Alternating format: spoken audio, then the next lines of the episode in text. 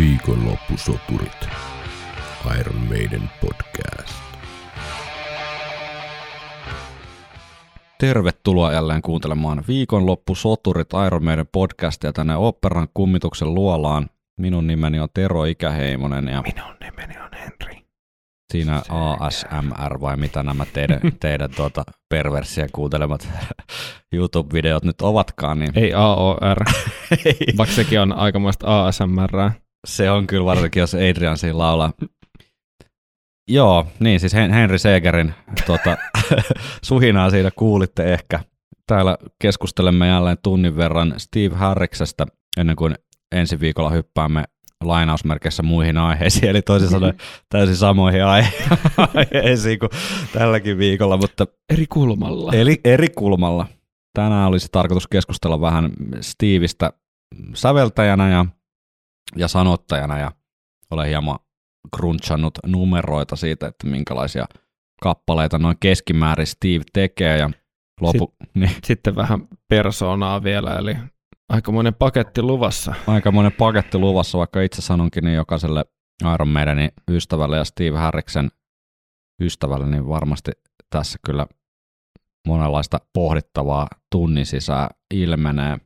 Ei kai siinä muuta kuin lähdetäänkö Jinglen kautta hommi. Kunhan se ei ole se Bonanza. ei ole Bonanza. Se, Se on, se on meidän ensi kauden tunnari. Viikonloppusoturit. Sulla on nyt tässä meidän seuraavaksi juomaksi mediasta tuttu tämmöinen erikois tuota projekti. Voitko kertoa tästä vähän lisää? Kyllä, eli AI Brew, oppiva olut, Mm. Volume 1. Tämmöinen tamperelaisen ö, tohtoris Neron Mertsin Larin eli Larin Melanderin hengentuote. Kyseessä on siis palautteen perusteella reseptiä kehittelevä olut. Eli tätä olutta pääsee ö, muokkaamaan tälle kollektiivisesti tämän AI Brewn kotisivun kautta. Ja tämän koodin avulla pääsee sitten rekisteröimään oman mielipiteensä tästä oluesta. Ja tarkoitus on, kun tätä ö, palautetta tulee tarpeeksi, niin sitten sen perusteella luodaan tämä seuraava, seuraava resepti, kehittyneempi resepti, joka sitten kollektiivisen mieleen sopisi vielä paremmin, ja siis kollektiivisen kieleen ehkä vielä paremmin, ja tosiaan kyseessä on tämmöinen Jenkki Sessio IPA, humaloitu Simcoolla, se kuulostaa tältä. Joo. Sori, mä Ei se, sä et voinut kiinnostaa, vastustaa. kiinnostaa sun kyllä taustatus, mutta jano on vaan kova. Joo. Mä hörppään tosta, kerro vaan. Mutta tosiaan, niin tässä on ollut, jos saa vähän, vähän leijun, niin meidän tämmöinen lapsuuden kaveriporukka takana ja muutaman tällaisen tuotteen olen nauttinut ja on, on kyllä toiminut. Joo, mä, Tuoksu on itse asiassa, onko tommonen hunajaa, joo, ja trooppista, joo hedelmää. trooppista hedelmää. Vähän, vähän häivähdyksiä sieltä Bahamalta, tuommoinen pieni, pieni tota ananas. On. Siis tää on itse asiassa tällaisenään jo hemmetin hyvä. No niin, älkää muuttako mitään. Mulla on tässä aibrew.fi samalla auki. Mä laitan, laitan tästä yleisarvosana 5. Oluenjointitilanne rauhassa maistellen, ruuan seurana, saunassa tai saunaillassa, juhlissa tai yökerhossa, muu mikä. Pitäisikö ottaa Mä laitan tähän operan kummituksen luolassa podcastia äänitellessä. No niin, No täytyy nyt sanoa, vaikka, vaikka tota itse sanonkin, niin tässä on aika kiva, aika hento katkero purenta, mutta se tekee tästä todella juotavan. Ja pääkaupunkiseudulla ainakin näitä on vielä saanut jonkun aikaa sitten Redistä, mutta kannattaa kysyä suoraan tuolta tota, AI Brewn someista esimerkiksi, että, että mistä nykyään saa. Mutta toinen erä on kuulemma tuloillaan, eli palautetta on tullut jo sen verran, sen verran paljon, mutta nämä palautteet, vaikka sä nyt sen teet, niin se menee siihen kollektiiviseen resepti-ideaan, eli tämä pääsee anyway siihen tulevaan, aivan. tulevaan kehitettyyn versioon, koska kaikki palautteet lasketaan.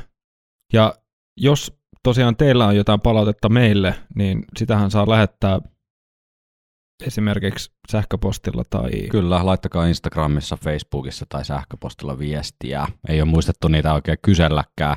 viime aikoina tai kannustan niiden lähettämiseen, mutta palautetta luetaan mielellä. Y- yksi palaute tuli vielä mieleen siitä, että voisitte laittaa jotain tiisereitä viikolla. Pyritään, pyritään tekemään jonkunlaisia pieniä heads jatkossa, mutta tosiaan rajallisella ajalla saadaan näitäkin, näitäkin jaksoja edes valmiiksi, niin, Kyllä. niin, niin tota, katsotaan, jos tulevaisuudessa saataisiin jotain pientä, pientä heads tai teaseria viikollekin. Se olisi ihan kiva, niin mekin tiedetään, mitä on Luvassa. tulossa. Kyllä, erittäin hyvä idea. Täytyy tota, ottaa tämä työlistalle. Viikonloppusoturit. Mitä Henkka, sulle tulee mieleen, kun ajattelet Steve Harriksen säveltämiä biisejä? Rime of the Ancient Mariner. Se tulee heti, heti ekana Ja mieleen. se on aika semmonen, ja Hallowed Be Thy Name. Jos mun pitäisi mainita kaksi, niin noi olisi semmoiset, ei siis High, Joo, semmoiset instant niin kuin, Trooper. no Trooper, joo, joo. Trooper on, joo, ehkä me ollaan käsitelty kanssa ja mainittu Trooper niin paljon, että ehkä se on jotenkin alitöisesti. Lokeroinut jo. Niin, vähän sellaisen, niin kuin, kun siitä on tullut tämä meidän olut Niin, si- sivuläppä myöskin tavallaan, niin sen on ehkä lokeroinut semmoiseen äh, välttelen äh, tiedostamattomalla tasolla. puhumasta sitä enää. Joo. Mutta mut et ehkä toi kolmikko tulee semmoisena hyvin vahvana, koska siinä on kuitenkin yksi semmoinen todella catchy öö, heavy metal, ei nyt rockerin, mutta semmoinen, tiedätkö, menobiisi Aces High, ja sitten Mm. sinne tulee niinku semmoinen snadisti eeppisempi synkähkö öö, Hallowed Be Name, jossa on perhanasti noita öö, hienoja melodioita ja harmonioita, ja sitten myöskin sitten tämä taas uh, Rime of the Ancient Mariner tuo sit sitä progevivahdetta sinne ja näitä vaihtevia osia ja sitä epikkaa. Mm. Et ehkä se on semmoinen, jos mun pitää kolme mainita. Mitäs itelle? No kyllähän se vähän näin on siis näiden parhaiden Steve Harris-biisien luetteleminen on vähän siitä, siitä jotenkin epäkiinnostavaa puuhaa, kun se on vähän sama kuin luettelisi vaan parhaita Iron Maiden biisejä, mutta kyllä tosta niinku Rime of the Ancient Mariner selkeästi semmoinen jotenkin äh, Steve Magnus, Magnum Opus-tyyppinen pläjäys, missä on kyllä, siinä on kyllä kaikki, kaikki elementit mukana. Sitten Phantom of the Opera on semmoisia omia niin kuin ikisuosikkeja kappaleena ja jotenkin semmoinen täysin älyttömän, älytön niin kuin teos.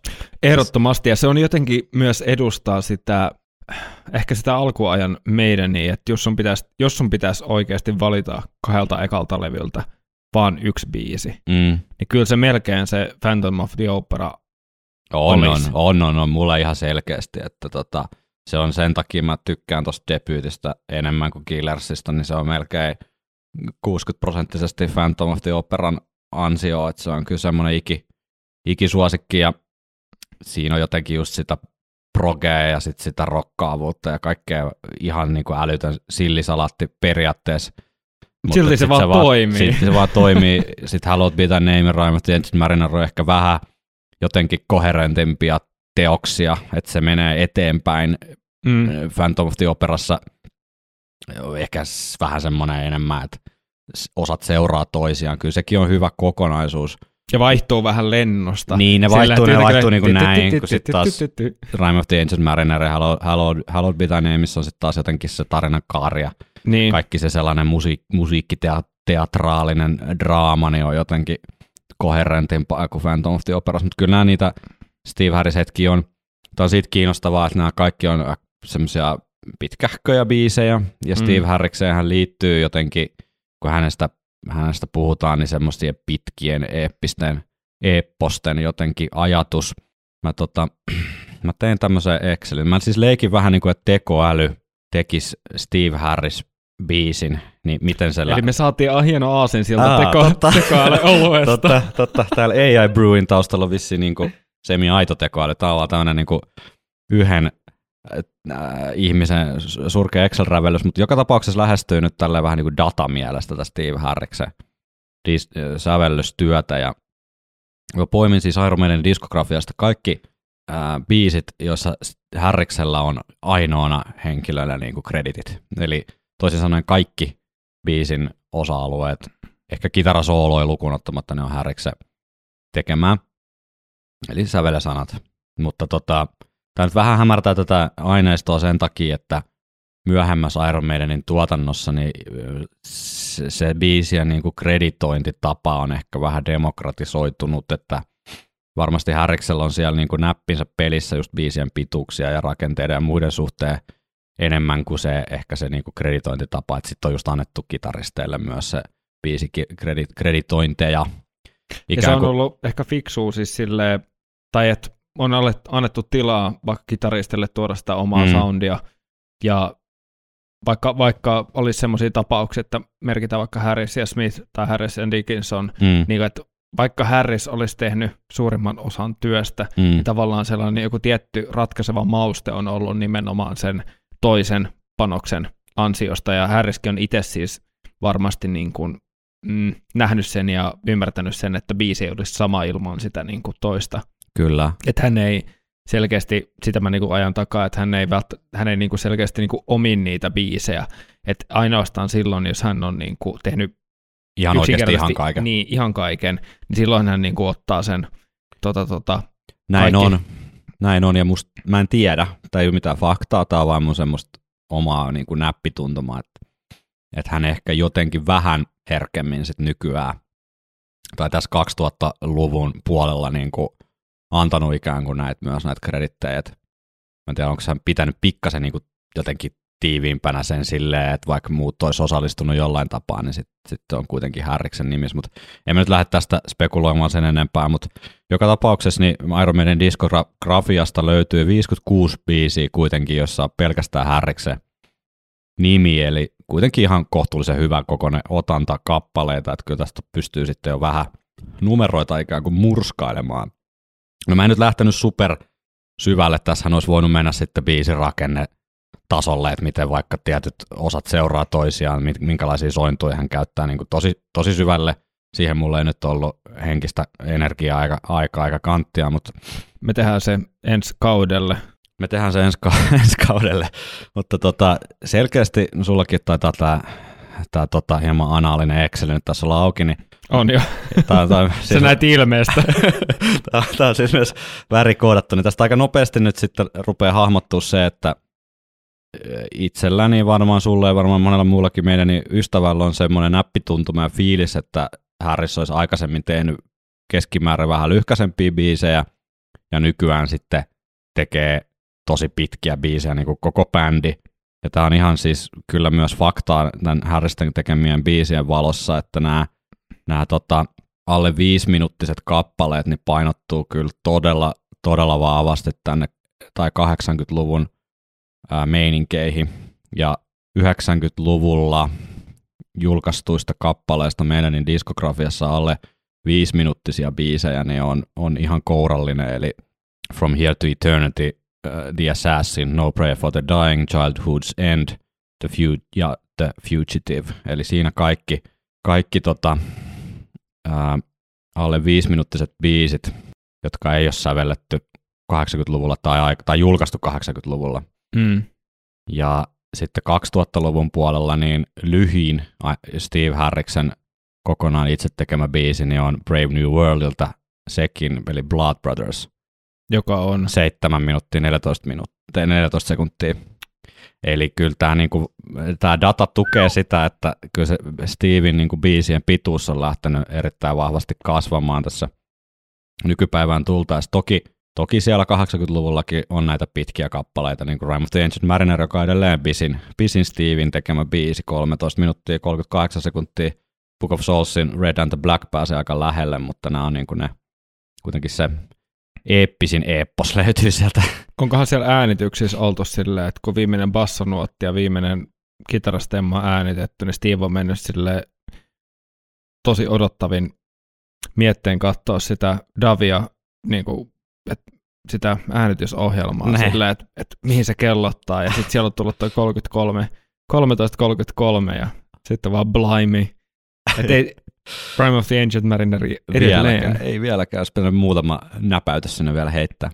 Joka tapauksessa niin näistä 56 biisistä niin 45 prosenttia suurin piirtein niin on kuitenkin alle 5 minuuttia pitkiä, eli Eli tota, tämä nyt kertoo monesta asiasta. Tämä kertoo siitä, että ne biisien pituudet on ehkä myöhemmin lähtenyt kasvaa, mutta myös siitä, että näitä pelkästään Steve Harriksen nimiin jääneitä biisejä on meidän nykytuotannossa sitten tosi paljon vähemmän kuin tuossa varhaisessa tuotannossa, mikä vähän vääristää tätä meikäläisen taulukkoa, mutta mielenkiintoinen fakta on se, että 2000-luvun puolella, eli viimeisen 20 vuoteen, niin ainoastaan viisi biisiä meidän diskografiassa niin on kokonaan Härriksen nimissä, Mm.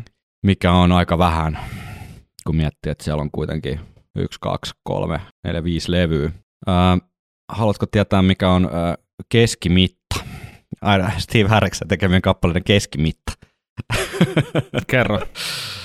No, se on tota, mä en nyt muista tarkalleen sekunneiksi muutettuna, mutta koska tämä mun tämmöinen Excel-himmeli on, on tässä rakenneltu, niin joka tapauksessa siis keskimääräinen biisi on Infinite Dreams, 6 minuutin ja 9 sekunnin pituudella Eli- Seventh Sunilta. 6-9. Joo, siinä on niinku tavallaan se Steve Harriksen tekemien kappaleiden niinku keskiarvo biisi Infinite Dreams, mutta Mä olisin heittänyt ehkä just niinku vähän päälle kuusi minuuttia semmoisena perstuntumana. siihen se osuu aika hyvin. Mutta sitten jos tähän yhdistetään myös tämä sanotuspuoli, mä siis joskus aikaisemmin sitä jo vielä käytän tässä podcastissa ehkä onneksi läpi, niin säästellään sitä myöhempään, mutta yksi sunnuntai-iltapäivä, kun tota, makasin kotona ja mietin elämä syntyjä syviä ja mietin, että mihin tätä ainutkertaista elämän lahjaa voisi oikein hyödyntää, niin tota, tota, sen sijaan, että olisin mennyt tekemään jotain muille, muita ihmisiä hyödyttävää asiaa tai auttamaan mummoja kadun yli, niin laitoin Excelin joka ikisen Iron Maidenin biisi ja jaoin ne niin kuin sanotusten puolelta, puolesta erilaisiin kategorioihin. Ja tässä oli tavallaan taustalla se ajatus siitä, että tai mielikuva siitä, että meidän on tosi paljon näitä leffoihin ja kirjoihin tällaisia popkulttuuriin niin kuin pohjautuvia sanotuksia, että mä halusin vaan tsekata, että miten paljon niitä sitten todellisuudessa on suhteessa mu- muihin aiheisiin, ja ei mennä nyt sen syvemmälle tähän Exceliin, koska tässä on kaikkien näiden muidenkin tekijöiden kappaleita, mutta Ennen kuin me päästään sinne, No niin mun on pakko vielä, koska me käytiin läpi tämä biisin pituuden keskiarvo. joo, Mutta mikä on biisien pituuksien mediaani? no se on itse asiassa sitten niin kuin asettuu vähän tonne alemmassa, eli se olisi niin kuin 5 minuuttia 31 sekuntia. Mutta mikä se biisi on? Ää, Mother Russia. Mutta tota, mä en tiedä, miten matemaattisesti pätevä tämä mediaaniarvo on tällaisessa niin kuin, ää, aineistossa, jossa jokainen biisi on eri mittainen. Mutta joka tapauksessa tämmöisen mediaanin tämä antoi tämä, tämä tota, taulukkolaskelma, laskentaohjelma täältä, että siinä pyöritään kuitenkin niin kuin viiden puolen minuutin ja kuuden minuutin välissä niin kuin ikään kuin se keski, keskimaasto pyörii. Eli loppupeleissä sitten kuitenkaan ei ole niin kuin kyse mistään Steven keskimittainen biisi olisi joku kahdeksan minsaa tai jotain tämmöistä. Niin. Se on kuitenkin semimaltillinen, mutta niin kuin sanottu ja aikaisemmin kävin läpi nämä aineisto-ongelmat, niin tämä ei ole mikään lopullinen totuus, vaan enemmän tämmöinen hauska. Tai en mä tiedä, kenen mielestä se on hauska, mutta ainakin mun mielestä Niin. tämä on ihan mielenkiintoinen. Meidän ja 200 muun suomalaisen. Meidän, niin, tota, mutta niin, Steven öö, tekemistä, Steven yksin tekemien biisien sanotuksissa, niin sitten toistuu, toistuu kyllä tietyt aiheet. Mä en käynyt näitä kaikkia kategorioita läpi, mutta top kolme aiheet. Hmm. 11 biisiä, joissa on tämmöinen kuvitteellinen päähenkilö, ja, päähenkilö tai kertoja-ääni, joka ei kuitenkaan ole, ole mikään niin kuin historiallinen oikea henkilö. Niin niitä on 11 kappaletta, ja näihin sitten lukeutuu nämä Prowlerit, Ratchildit, Drifterit, The Assassinit, ää, tämän tyyppiset biisit. Sitten on Eli tämmöiset tämmöiset niinku pseudo-biopic Ju, tavallaan. Just, nimenomaan, nimenomaan. mutta niin kuin sa- tässäkin kategorisoinnissa niin on päällekkäisyyksiä, tämä ei ole mikään niin kuin lopullinen totuus, tämä ei kestäisi kenenkään tiedemiehen vertaisarviointia, että mä oon sitten aika näppituntumalla heitellyt, jos on semmoisia rajatapauksia, niin sinne sun tänne luokkiin näitä, mutta kuitenkin antaa suuntaa. Sitten on tämmöiset niin mystiikka ja mystiset kokemukset aiheena.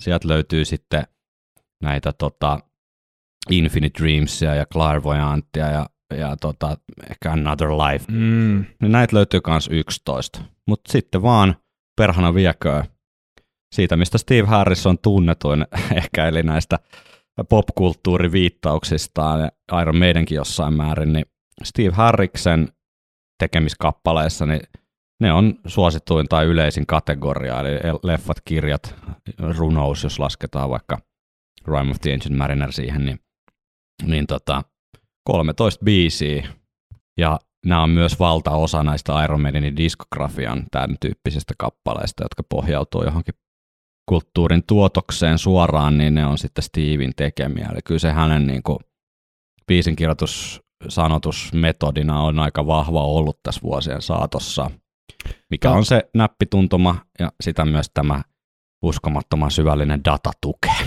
Ja, mutta tämä on tosi mielenkiintoista ja mun mielestä hyvin kuvaa muutenkin pop-musiikkia. Mä nyt puhun pop-musiikista niin kuin hyvin isolla, isolla. Tai sanotaan kevyttä musiikkia tai popkulttuuria. Mm. Että popkulttuuri on, johon mä lasken vaikka Iron Man, niin se on semmoinen itsestään elävä voima, jos, joka toimii nimenomaan tämmöisillä niin kuin viittauksilla ja mm. Ö, toki luodaan niitä omia, onhan Iron Maidenkin luonut oman myyttinsä ja Wheatus niin kuin sen kappaleessaan, tämä Teenage Dirtbag mainitsee Iron Maidenin ja mm. ynnä muuta, että se on niin kuin luonut oman myyttinsä siitä, mutta myös tämä, että Iron Maiden kierrättää niin kuin, niin kuin vanhempia runoja ja vähän ei niin vanhoja kirjoja tai elokuvia sun muuta, niin tämä on koko ajan tavallaan tämmöinen sykli, mihin, mistä vaan napataan vaikutteita mukaan ja tehdään siitä tavallaan omaa. Et se on niin kuin mun mielestä käy, niin kuin, käy järkeen. Käy järkeen. Mutta tätä taustaa vasten, niin sitten toi Infinite Dreams ei ehkä ole kuitenkaan, se on vasta toisiksi suosituin ikään kuin aihekategoria tämmöinen mystiikka, hmm. mystiset kokemukset, mutta jos otetaan nyt sitten lähi, lähi, läheltä keskiarvoa pituuden puolesta ja sitten taas ää, aihekategoriana elokuvat, kirjallisuus, runous, yms, niin sitten sieltä löytyy pari biisiä, jotka voisi olla ikään kuin tämmöisiä arkkityyppi Steve Harris-sävellyksiä niin, ja sanotuksia, niin on The Duelist Powerslaveiltä, ja sitten meidän molempien kyllä kovasti tykkäilee meidän tässä podcastissa monta monta kertaa mainittu Where Eagles Dare, Peace of Mindilta. Eli oh. Siinä voisi olla ikään kuin Duelist, Infinite Dreams ja Where Eagles Dare, niin äh, siinä on kolme tämmöistä matemaattisesti lähesty, lähestymisen kautta löydettyä äh, Steve Harris-arkkityyppikappaletta. Ei nyt ehkä niitä tunnetuimpia, mutta, mutta jos uskotaan Exceliä ja miksi en mä uskoisi, koska kyllä se totuus löytyy lopulta Excelin riveiltä. Joo, ja en mä hirveän, niin kuin, hirveän helposti metsään heitä tätä, tätä kylmää dataa. Siis siinä mielessä, että Infinite Dreams ja Where Eagles Dare on kuitenkin, niin kuin nuoret sanoo, niin bangereita. Ja Duelist ei ole yhtään huono biisi. Ei. Että tavallaan noin kolme biisiä mä kuuntelisin milloin vaan mielelläni, joten... Hyväksytäänkö tämä tulos? Joo.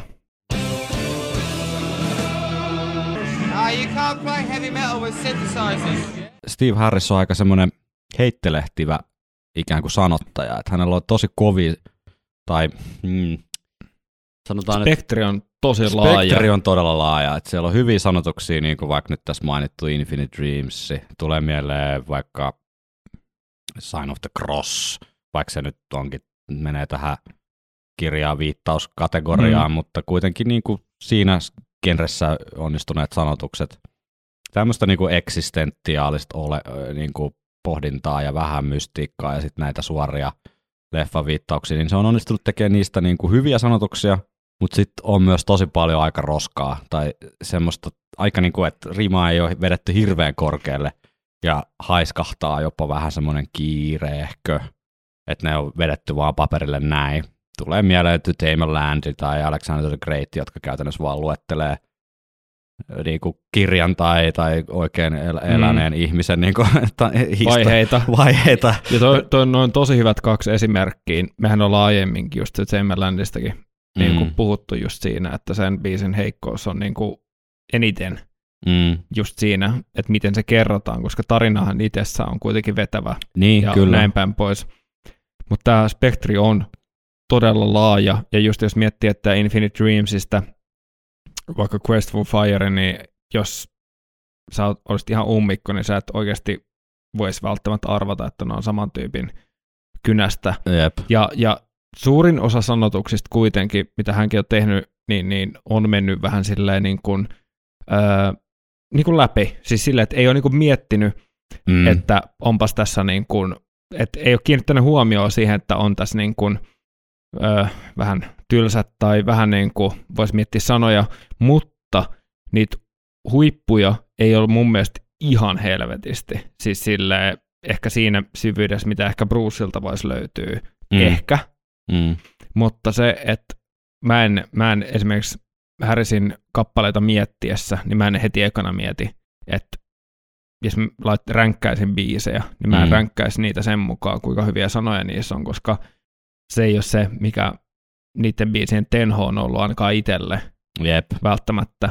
Mutta siellä on suurin osa sellaista, mikä läpäisee tämän äh, tämmöisen tiedostamattoman niin kuin filterin sille, että nämä toimii tässä, että ei suurta numeroa näistä, mutta nämä niin kuin toimii Mm. ja, ja tota, ei siinä mitään. Eihän nyt sille, että niin kuin Trooperissa ole mitenkään erityisen, siis siinä on iskevät, ei. mutta ei siinä ole sellaiset sanat, että sä niin kuin kirjoitat ne mielellään sun vaikka päiväkirjaa ja mietit, että mitäköhän tämä on tarkoittanut Niin. tässä, vaan se on silleen, että ne on niinku rockia ja ne on tarkoitettu tavallaan, niinku, että sä, niinku, sä et tiedä millaista se elämä on ollut siellä, just siellä taistelukentällä tai mm. tällaista, vaan se on enemmänkin just sitä, että sä luet kirjaa ja sä niinku uppoudut siihen, mutta se, että kuinka arvokkaita ne on niinku kirjallisesti, niin musta se ei välttämättä ole edes mikään relevantti semmoinen, öö, miten se sanoisi, niin kuin attribuutti arvottamaan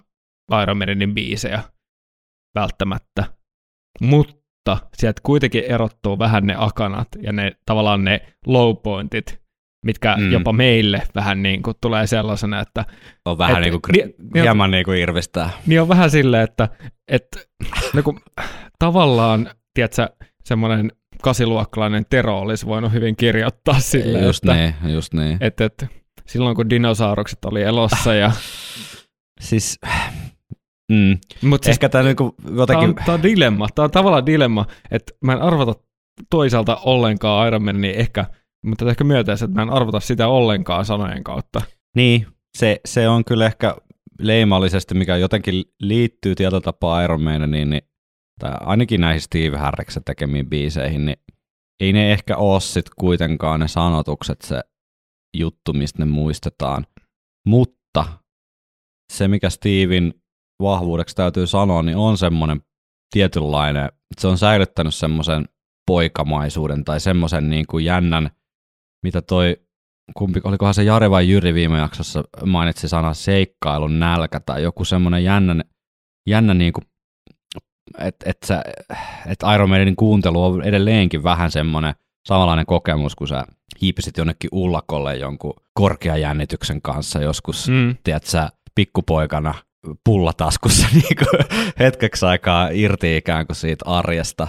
Että et, et siellä on sitä kuitenkin, että et se sekamelska jotenkin vaan toimii. Siellä on niin paljon semmoista mytologiaa ja historiaa ja sitten jotain tuollaisia niin tappaja, tappaja niin kuin kadulla hiippailevia murhaajia ja kaikkea mm. semmoista, niin kuin, mikä ruokkii mielikuvitusta, mutta ei ole ehkä sitten kuitenkaan sitä kaikkein niin kuin korkea kulttuurisin tai jotenkin, tai ruokin välttämättä sitä sun jotenkin filosofista puolta aivoista. Joo, mä mietin just tätä filosofista puolta, että, että se on nimenomaan sitä, että sä katot jonkun elokuvan, johon sä uppoudut just siksi ajaksi, kun sä katot sitä, ja, tai kirjan, johon mm. sä Mm. niinku uppoudut tavallaan, vaikka sulla ei olisi mitään hajua siitä, niin kuin millaista olisi olla vanhassa, tiedätkö, laivassa tai mitä mm. ikinä, Mm. mutta, tai millaista tämmöisen merimiehen elämä on ollut, mm. niin sä jotenkin uppoudut aina siksi aikaa jotenkin tosi syvästi siihen, että siinä on, ja se, sen mä koen, että siinä on jotain tosi paljon tekemistä, tai se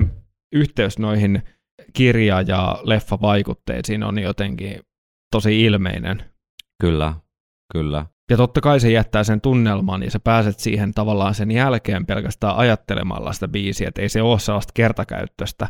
Ja siinähän se on just se Iron Maidenin taika, että, että sä kuuntelet sen 13 minuuttisen e-boksen, ja sitten sä mietit sitä seuraavat tiedätkö, 13 vuotta silleen, että aina kun sä mietit sitä biisiä, niin sä pääset siihen samaan mielentilaan, ja, ja sä Mm. kuulet ne siinä, jos miettii ihan teknistuotantoon, niin sä kuulet siellä ne narinat, mitä on siellä Mm, väliosassa, mm, ja sit sä näet sen sumun, minkä sä oot nähnyt siinä Live After Deathissä siellä lavalla, ja kaikki tämmöinen, se, se kaikki jotenkin kyllä. vaan jotenkin suuremmalla tasolla niin kuin yhdistyy. Mm.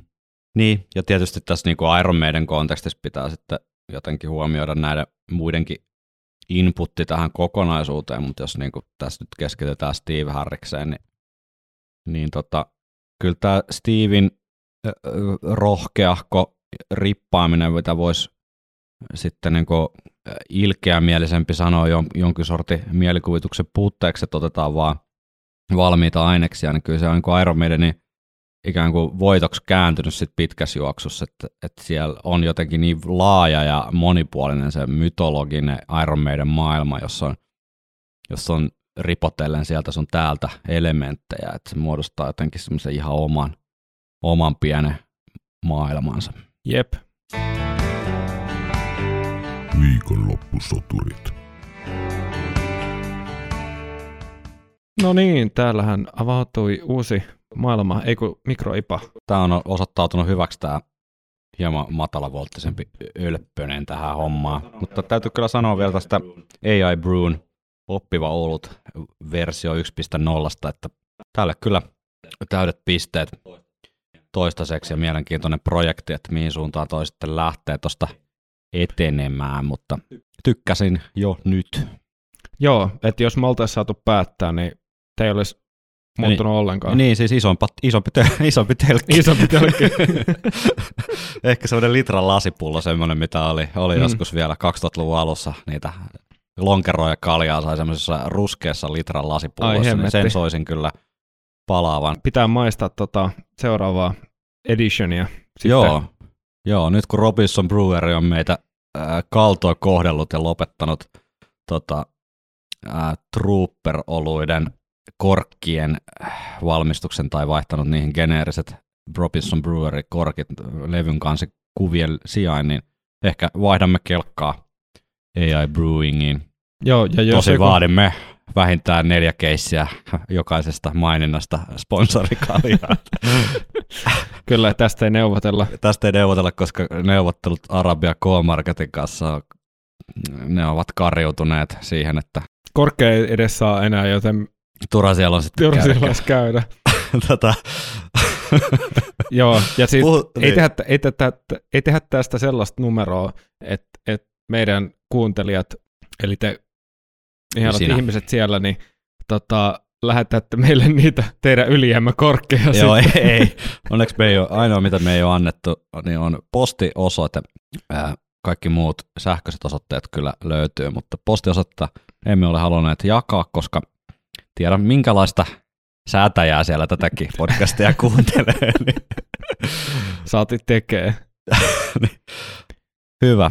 Päätetään Steve Harris jakso kokonaisuus. Tästä tulikin nyt sitten neljän jakson paketti Steve Harriksen sielun maisemaan näitä tämmöisiä persoonaan yhden bändin jäsenen keskittyviä jaksojahan meiltä on toivottu ja tämmöinen tästä nyt sitten tuli.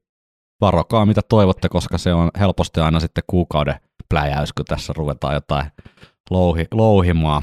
Joo, me ei itsekään selkeästi tiedetä vielä paljon, niin kuin, paljon tämä ensinnäkään vaatii duunia, mutta se, että mikä on lopullinen niin kuin, mitta näissä tota, kokonaisuuksissa, niin Ei, hieman huolettaa jo etukäteen tämä ensi viikolla alkava Iron Maidenin esihistoria pläjäys. se on kun Steve Harris lähtee, lähtee säveltämään Run of the Ancient Marineria, niin se ei arvannut, että sitten tulee melkein vartin biisi. Ei, mä oon nimittäin tehnyt tänne meidän Google Driveen hieman tämmöistä kässarin tynkää tästä esihistoria paketista, niin kun tämä nyt 15 sivua pitkä sitten Huhhuh. täällä näitä äh, tota bullet pointteja, että se voi olla, että siihen...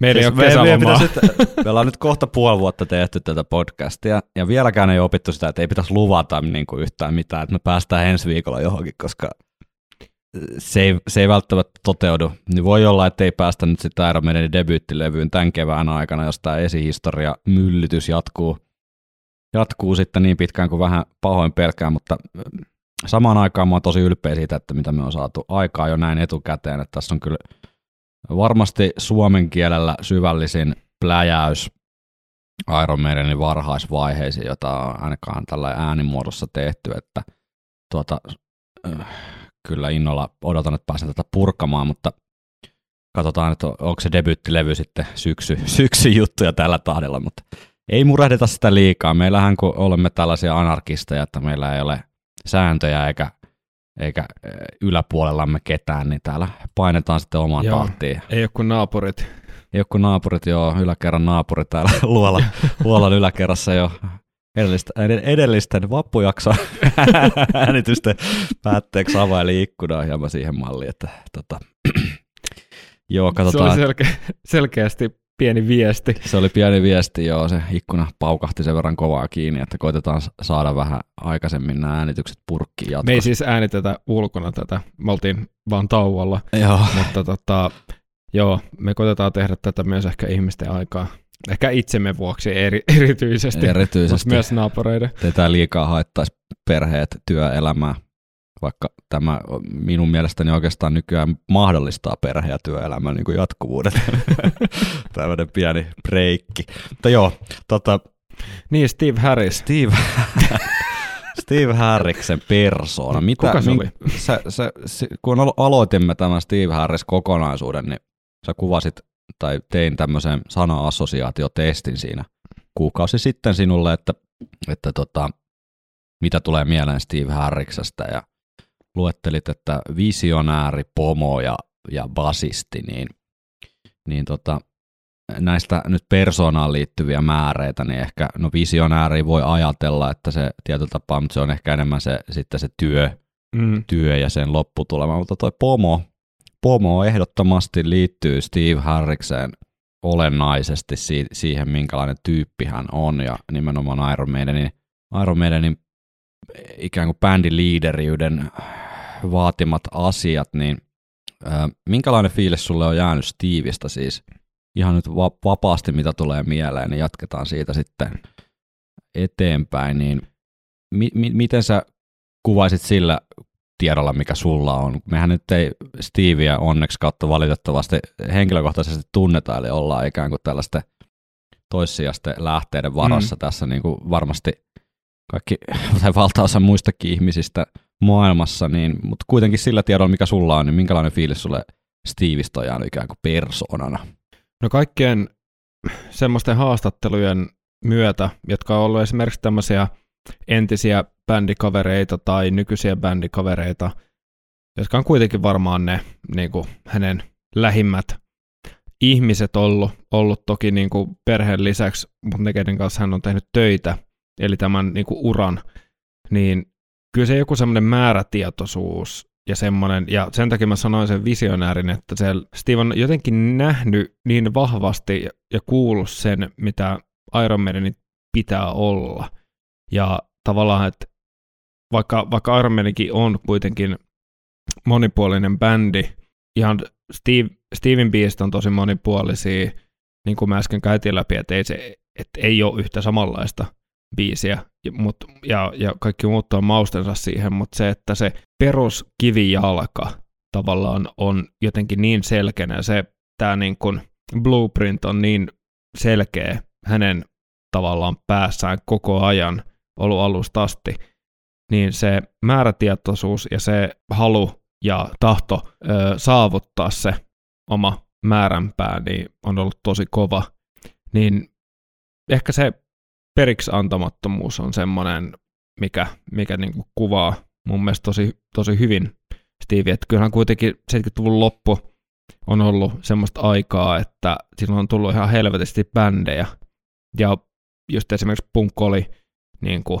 the shit, ja new wave, ja, ja mitä ikinä silloin, ja rocki koki ehkä myös ehkä pienen semmoisen inflaation silloin, että sitä oli kyllä niin helkkaristi, että miten niin kuin erottuisi siinä, niin Steve kuitenkin antaantui sille visiolle ja yhdisti siihen rohkeasti tätä proge-vaikutetta myöskin ehkä rohkeammin kuin muut, jos mä vertaisin aikalaisiin vaikka Priestiin esimerkiksi, että Priest on ollut vähän suoraviivaisempaa, vaikka onkin niin kuin ihan niin kuin 666 prosenttista heavy metallia ja muutkin aikalaiset, varmaan niin kuin Merciful Fateit ja nämä myöskin, niin kuin, mutta mut Steve otti siihen sen progejutun tosi vahvasti ja rohkeasti eka albumiin myöten niin kuin mukaan.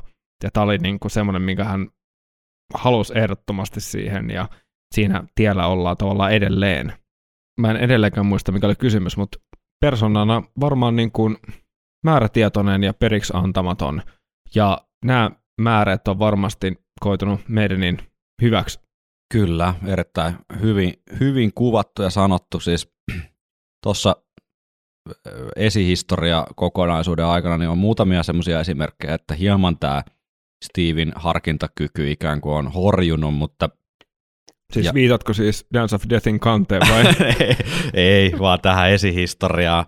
Siellä on, siellä on tapahtumia, jossa pikkasen niin kuin horjuu, mutta tota, muuten siis 99,99 prosenttisesti niin äärimmäisen jotenkin tiukka ja vahva visio siitä, että mihin suuntaan se bändi.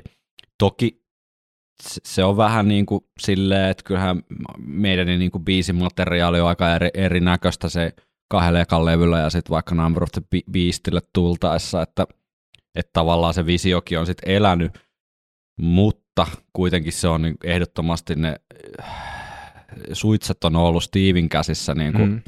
ihan niitä muutamia siis alkuvuosien hairahduksia, mihin palaamme myöhemmin lukunottamatta, mutta siitä kun al- a- jotenkin alkaa ajattelemaan sitä Iron Maidenin niin kuin menestyksen aikakautta, niin kuin vaikka to, ekasta levystä eteenpäin, niin kyll, kyllähän on, kyllähän on niin kuin varmasti ollut erittäin oikea tyyppi, tyyppi bändin johtama ja on ollut myös valmis semmoisiin aika koviin ratkaisuihin, että kyllä sit sieltä on kenkää saatu, jos ei, jos ei ikään kuin mm. se suoritus ole ollut sillä tasolla, tai sitten on ollut n, niin kuin lainausmerkeissä parempaa tarjolla. Mun mielestä Dennis Strattonin kohtalo Iron Maidenissä, mi, mi, minkä käymme läpi kyllä tuossa kevään aikana, niin on esimerkki siitä. Siitä ei mennä nyt supersyvälle, mutta hieman sivuutan tätä, että siinä minkä takia Dennis esimerkiksi, kun hänet sitten pikkusen debyyttilevy äänityksiä palkattiin meidän niin kakkoskitaristiksi, niin tota, hän sitten vuoden 80 aikana vielä sai, sai myös bändistä kenkään, niin itse väitän sitten myöhemmin perustelen sen paremmin, niin tota, että kyse oli siitä, että Adrian oli ikään kuin siinä tavallaan saatavilla, että et, et sitten kun on ollut mahis vaihtaa parempaa, niin sitten on myös vaihdettu parempaa, ja Clive Burr, Nico McBrain kuviossa on, on, voi nähdä vähän niin kuin samaa, että et, niin kuin retrospektiivinen niin, voi nähdä. Niin, että et hän ei ole ikään kuin jäänyt sit liikaa semmoisen sentiment, ja tietysti Paul Diano, Bruce Dickinson ehdottomasti toki myös sama juttu, että vaikka Paulin kanssa bändi olisi voinut ihan hyvin niin kuin, hyvän uran tehdä, niin kyllä varmaan tällä jälkikäteen ajateltuna, niin, niin, niin Brucein kanssa se ikään kuin nousi sinne sitten sinne niin kuin megaluokkaa. Joo. Et, et, tota, kyllä Steve on sen haistanut ja on ollut sitten valmis ikään kuin hylkää semmoiset sentimentaaliset puolet, että – tämä nyt on tämä meidän bändi ja katsotaan mihin mm. tämä niin kuin menee. Ja tämä on, tämä on jännä miettiä just sitä, että mikä se on ollut se, mä en tiedä onko häneltä koskaan kysytty, että mikä se oli se visio Iron Maidenistä, tavallaan se, että siinä vaiheessa kun hän on vaikka kuullut vaikka Samsonin keikan tai jotain, mm. että kun hän kuuluu tota, Bruce Dickinson laulavan, niin onko mm. ollut sellainen heti visio, että että hemmetti, tämä on se, mitä mä haluan Iron Maideniin. Ja sitten kun hän on nähnyt vaikka Adrian Smithin jossain Urginin keikalla tai mm, vastaavaan mm. tai kuulu sen soittavaan missä vaan, että tämä on se, mitä mä haluan. Että onko siinä ollut tavallaan laskelmoitu, että joo, Adrian, te, niin kuin, Dave soittelee tämmöisiä tilujuttuja tänne ja sitten Adrian soittaa vastapainoina näitä blues-liikkejä. Mm. Ja kuinka paljon siinä on vaikuttanut itse tilanne ja kuinka paljon siinä ollaan oltu ennakkoon tietoinen jostain asiasta, niin tämä olisi tosi mielenkiintoista Kyllä. tietää. Meidän yksi varhai, varhaiskokoonpano, ja puhutaan nyt siis vuosista 76-80, kun puhun varhaishistoriasta, niin tarkoitan näitä vuosia ennen... Ei deb- siis dinosaurus-aikoja. ei, ennen debyyttilevyä, niin yksi tämmöinen kitaristi, hänkin palaa tässä myöhemmin tarinaan, mutta Bob Sawyer muistelee omassa melko tämmöisessä sanotaan ohkasessa sekä sisällöllisesti että fyysisesti ohkasessa omassa elämäkerrassaan joka varmasti on tarkoitettu vaan hankkimaan helpot äh, hillot kaltaisiltani teini-ikään jämähtäneiltä aikuisvauvoilta. niin, tota, joka tapauksessa hän muistelee vuodelta 77 semmoista tapausta. Hän siis soitti hetken aikaa meidän niissä. Ää, Bob, Bob Sawyer kertoo, minä, Dave Murray ja Steve työstimme kitaraosuuksia uuteen biisiin Steven makuhuoneessa. Muistan sanoneeni Steville, tämä pääriffi kuulostaa vähän hassulta. Se ei mielestäni oikein mene sulavasti eteenpäin. Hän tuijotti minua niin jäätävästi, että opin pitämään mielipiteeni itselläni. Tämä nyt vain yksittäinen tapaus ja Bobin aika meidänissä jäi sitten kovin lyhyeksi, mutta joka tapauksessa niin ehkä esimerkki siitä, että jo silloin 70-luvun äh, puolivälin ja 80-luvun aluvälisenä aikana, kun meidän ikään kuin hieman haki, haki sitten sitä kokoonpanoa ja itseään, niin Steveille ei ole kyllä ihan niin kuin hirveän mielellään kukaan tullut sanomaan, että tämä sun riffi ei oikein toimi. Että. Siis mä haastan Rautaneito huumoriformin tilin Instagramissa tekemään tästä, tästä hetkestä tota, meemin. Eli jos kuuntelet meitä, arvoisa Rautaneito huumoriformi, niin tee tästä please meemi tästä tilanteesta, kun Steve on tuijottanut jäätävästi, kun ollaan ehdoteltu jotain muuta Joo. pääriffiin. Joo, Steven makuuhuoneessa. No Steve itse sitten muistelee Run to the Hills-kirjassa, äh, liittyy tähän debyttilevy äänityksiin. Avaamme tätä myöhemmin tarkemmin, mutta hän joka tapauksessa sanoo, kunnioitan ihmisiä vain, jos siihen on syytä, jos he ovat osoittaneet teoillaan, että he ovat sen ansainneet. En välitä millainen maine jollain on. Uskon tekoihin, en sanoihin. Tämä on kyllä, itse kun en Stevie tunne ja joudun nyt vaan luottamaan hänen sanansa tässä asiassa, mutta lähtökohtaisesti niin tämä on yksi sellaisia luonteenpiirteitä, mitä itse pystyn arvostaa todella korkealle. Vaan ihmisen pitää ikään kuin omilla teoillaan osoittaa joka kerta uudestaan, että on sen kunnioituksensa arvoinen ja se on jotenkin hieno ajatus. Joo, ja se voi ehkä peilata ja kertoa jotain bändikavereista. Et no, tämä onkin on, mielenkiintoinen. Ne on tavallaan lunastanut sen niin kuin kaikessa tässä. Että, tämä on et, tosi mielenkiintoinen kulma, että, että tota, miten tämä nykyinen meidän niin bändidynamiikka sitten on ja mitä ne kultakausien dynamiikka on ollut. Että et minkä, et, et se ei mun mielestä ehkä, että et homma toimii, niin ei riitä, että sä oot niinku tosi hyvä vaikka soittaja mm. vaan pitää jotenkin meidän niissä pystyä kuitenkin sit ymmärtämään se sun paikkasi tietyllä tapaa. Mm. Mutta sitten kuitenkin tavallaan just, että jos Smith on tehnyt Wasted Years ja tälleen, niin tavallaan annetaan arvoa. Kyllä, niin kuin kyllä. Siis sille inputille. Kunhan niin kun, se on sen sun vision mukainen. Niin, kunhan se on sen vision mukainen, mutta, et, mutta toi on tosi jännä ja siinä vaiheessa kuitenkin, kun muut on alkanut tekemään biisejä, niin meidän on ollut kuitenkin jo instituutio, niin tavallaan voi miettiä just niinkin päin, että Harris olisi periaatteessa voinut tehdä mitä vaan, ehkä.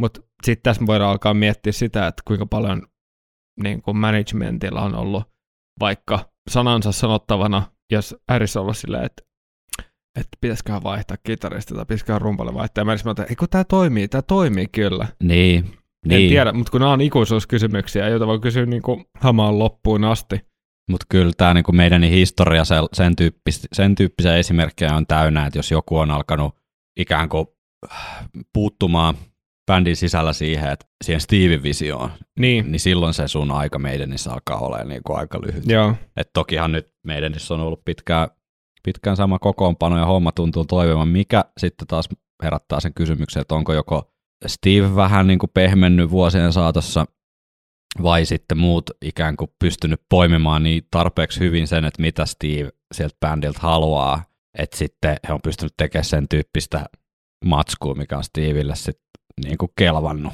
koska niin. kyllähän kuitenkin sen viimeisen sanan tässä aina sanoo, mutta se on ihan totta, että ei, ei täs, mä en tarkoita nyt tälle, että hän olisi jotenkin semmoinen hirveän niin kuin tyranni tai jotenkin... Despotti. Niin, tarkoit, että hän on kyllä aulisti ottanut aina muiden tekemiä biisejä, kunhan ne on sitten ollut tarpeeksi hyviä. Mutta jos on sitten jotain tällaisia niin kuin Dennis Stratton Phantom of the Operaan äänityksissä, niin sinne vähän lisäili omia kitaraharmonioita ja stemmoja ja tämän tyyppisiä. Mä ymmärsin, että ne oli laulustemmoja. Joo, oli siellä jotain kitarajuttuikin mun mielestä. Koska siinä oli silleen, että ne ei halunnut, että se kuulostaa Queenilta. Joo, joo. No tää on, tähänkin palataan, tähänkin palataan, mutta joo, näin on, niin tota, sit niin kuin Steven reaktio on kyllä aina ollut todella nihkeä, että jos ikään kuin hänen selkänsä takana jotain sählätään, mm. niin se ei niin kuin käy sit ollenkaan. Viikonloppusoturit. Mutta yksi juttu, mikä mun mielestä Stevie ehdottomasti tähän persoonaan liittyy ja liittyy vahvasti näihin heavy rock-hommiin, niin on tämä rakkaus tähän livenä soittamiseen. Et se on niinku aika ehdoton semmoinen juttu, joka on ollut sieltä ihan alusta lähtien. Aikaisemmissa jaksoissa käytiin läpi sitä, miten jo silloin ensimmäinen bändi Influence aikanaan kaatui siihen, että muut jätkät oli vähän niinku tyytyväisiä siihen, että oltiin muutama keikka saatu ja Mm. että se olisi niinku riittänyt. Niin Steville se oli semmoista juttua, että tätä pitää saada loput, loputtomasti uudestaan ja uudestaan. Tulee tämmöiset jonkinlaiset ää, addiktio, vertauskuvat tietysti helposti tästä mieleen, mutta ehkä kyse on enemmänkin vaan siitä loppumattomasta ikään kuin rakkaudesta siihen soittamiseen ja siihen esiintymiseen. Et se ei Jep. ole muuttunut miksikään käytännössä siis Mä olin tehnyt vielä yhden Excelin, mutta mä en nyt itse asiassa jaksa enää, enää käydä läpi, mutta Excelin pointti oli siis se, että tota, Excelin nimi oli, tai on Steve Harriksen kiertueaikataulu vuosina 2012-2017. Jos joku haluaa tämä Exceli itselleen, niin voi laittaa tota sähköpostia. Tilin, tilinumero tulee Joo, jakson, joo, tää- jakson lopussa. Tämä, mak- tämä maksaa nyt nopeille tilaajille niin vain 150 euroa kappale plus alvi tämä kiertoaikataulu.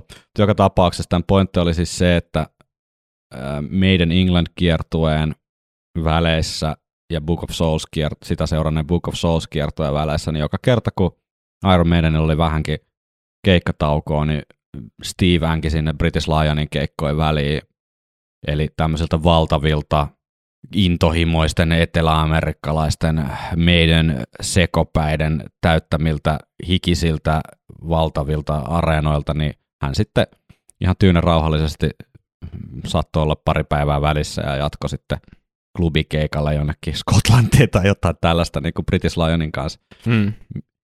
Mitään siis semmoista niin kuin, tiedätkö, analyyttistä, jotenkin rationaalista syytä sille, että hänen nyt täytyisi tehdä näin, niin ei ole, vaan kyse on Joo. vaan siis niin kuin siitä, että hän haluaa niin tehdä. Se on musta jotenkin kyllä ehdottomasti semmoinen juttu, mikä itselleni tulee mieleen. Silloin Stevestä. varmasti soundi ö, tai musiikki kuulostaa parhaalta. Niin, ja että hän, hän, hän, hänestä ei ole mitenkään niin kuin noloa, Mm. tiedätkö, soittaa jossain pikkukeikkapaikalla. Niin, Missä varmasti myös aika intensiivistä voi olla, että joutuu sitten vähän niin kuin lähempään kontaktiin myös sen yleisön kanssa, että kyllähän tuommoisilla British Lionin keikoilla varmaan pyörii aika paljon sitten porukkaa, jotka tulee vaan katsoa Stevieä, ihan varmasti. eikä sitä bändiä. Ja varmaan niin kuin myös keikan jälkeen, niin jos jäät sinne jonnekin notkumaan, niin siellä sitä valokuvan pyytäjää ja muuta, muuta on, että häntä ei niin kuin ikään kuin tämmöinen tämmönen haittaa, että se tykkää vaan soittaa rockia. Joo, ja onhan siinä kuitenkin just niin kuin päälle viisi vuotta tehty sitä jalkatyötä just niissä pubeissa ja Kyllä. Kyllä. baareissa ja pikkukeikkapaikoilla Mm. ja aika semmoisella niin kuin nöyrällä, nöyrällä asenteella ja se on kaikki semmoista, mitä ei olisi ollut pakko tehdä siis siinä mielessä silloin. Sä olisit voinut Mutta- vaan jatkaa jotain niin kuin hanttihommien tekemistä. Niin, niin siis silleen, että kukaan ei ole pakottanut siihen, mutta et siitä on digannut silloin. Totta kai se on ollut edellytys myös sille menestykselle, Mm. mutta se, että kun nykyään se ei ole enää mikään edellytys millekään, mm. niin se, että siitä on tykännyt niin paljon silloin, tai mun mielestä jotenkin viittaa siihen, että siitä on tykännyt silloinkin niin paljon, että se on niinku kivaa nykyäänkin. Ja mä oon ihan varma, että siinä on myös jotain semmoista, että jos sä vedät tuolla niin kuin 100 000 päiselle yleisölle, Mm. niin sä saat siitä erilaisia kiksejä, kun sä vedät tuolla niin kuin, tiedätkö, 500 vetävälle mestalle. Niin. Siis se, että se tunnelma on ihan eri. Mm. Että se mesta on ihan tupaten täynnä ja se intensiteetti on vaan erilaista, mä luulen, että sä et saa sitä samaa tunnetta niin kuin siellä Rockin Rion lavalla, niin mahtavaa kuin se onkin, mutta et ehkä se on se spektri tavallaan, mitä sä haet siinä, mm. ja ne koke- kokemusten niin kuin, kirjo, mitä sä haluat kokea. Niin, kyllähän Steve on silleen, siinä mielessä niin kuin helppo tyyppi tavallaan tehdä jotain podcastiakin täällä, että et, et, et tuntuu, että ei jotenkin legitimoi omalla toiminnallaan jotain niin kuin hirveät mulkeroa, vaan kyllähän on niin kuin säilyttänyt semmoisen tietynlaisen tatsin siihen omaan menneisyyteen, mistä just nämä niin kuin sen Essexin kartanon ka- Horses and Cart, vai mikä se bubin nimi nyt olikaan, mutta viittaus niin kuin Cart and Horses bubiin, minkä hän on sinne rakentanut omaan, omaan kotiinsa, että on sellainen vahva yhteys kyllä siihen, siihen juuriinsa, ja kyllä tämmöisen, tämmöisen niin keikkatahdinkin varmaan osittain taustalla on just se, että haluaa säilyttää jonkun semmoisen pienen niin kuin historiallisen kontaktin siihen, että mistä on lähdetty liikkeelle. Mm.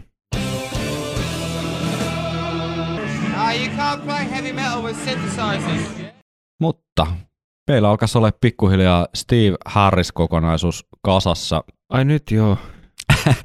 Toivottavasti olette nauttineet matkasta. Itse ainakin tykkäsin, että pysty tällä keskittyä taas johonkin tosi mm, niin kuin lainausmerkeissä kapeeseen, mutta sitten kun tätä alkoi vähän purkaamaan, niin kyllähän tästä aika leveä paketti sitten kuitenkin taas pätkähti. Ja tästä jatkamme nyt sitten ensi viikolla. Voi jo luvata, että ensi viikolla jatkamme sitten Iron Maidenin esihistoriaan, eli käymme läpi vuodet Iron Maidenin perustamisesta, niin debyyttilevyn äänitykseen, jos tämä on teille uutta asiaa, niin siellä on, on kyllä mielenkiintoinen uusi ikkuna ikään kuin siihen, että mikään ei ole itsestään selvää, ei myöskään se, että Iron Maiden on e, iso tunnettu heavy-bändi, joka me, e, monille meille, meille varmasti tämän podcastin ympärillä pyöriville niin rakkaita levyjä tehnyt bändi, vaan moni asia olisi saattanut mennä todella lujaa viikkoon ja meidän olisi jäänyt sinne yhdeksi sadoista tuhansista, ei sadoista tuhansista, mutta sadoista pilkku tuhansista bändeistä, jotka siihen aikaan Jep. Englannissa tuota, yritti saada jalansijaa. saada jalansijaa ja, ja tuota, yksi asia varmasti kyllä Iron Maidenin edu, etuna oli verrattuna kaikkiin muihin, eli Steve Harriksen määrätietoisuus ja visio siitä, että tämän on onnistuttavaa, että ei ole vaihtoehtoja. Laittakaa viestiä tulemaan joko Instagramissa, Facebookissa tai gmail.comissa. Mielellämme niitä lueskelemme ja koitamme parhaamme mukaan vastailla, jos jotain kysymyksiä tulee. Joo, eli viikonloppusoturit at gmail.com. Juuri näin päätämme Steve Harris-kokonaisuuden bänditoverin Janik Gersin sanoihin. Hän on erittäin, erittäin vahva persona. Ilman hänen driveaan ja kunnianhimoaan Iron Maidenia ei olisi olemassakaan. Se on ihan selvä. Hän on sen sydän ja mahti.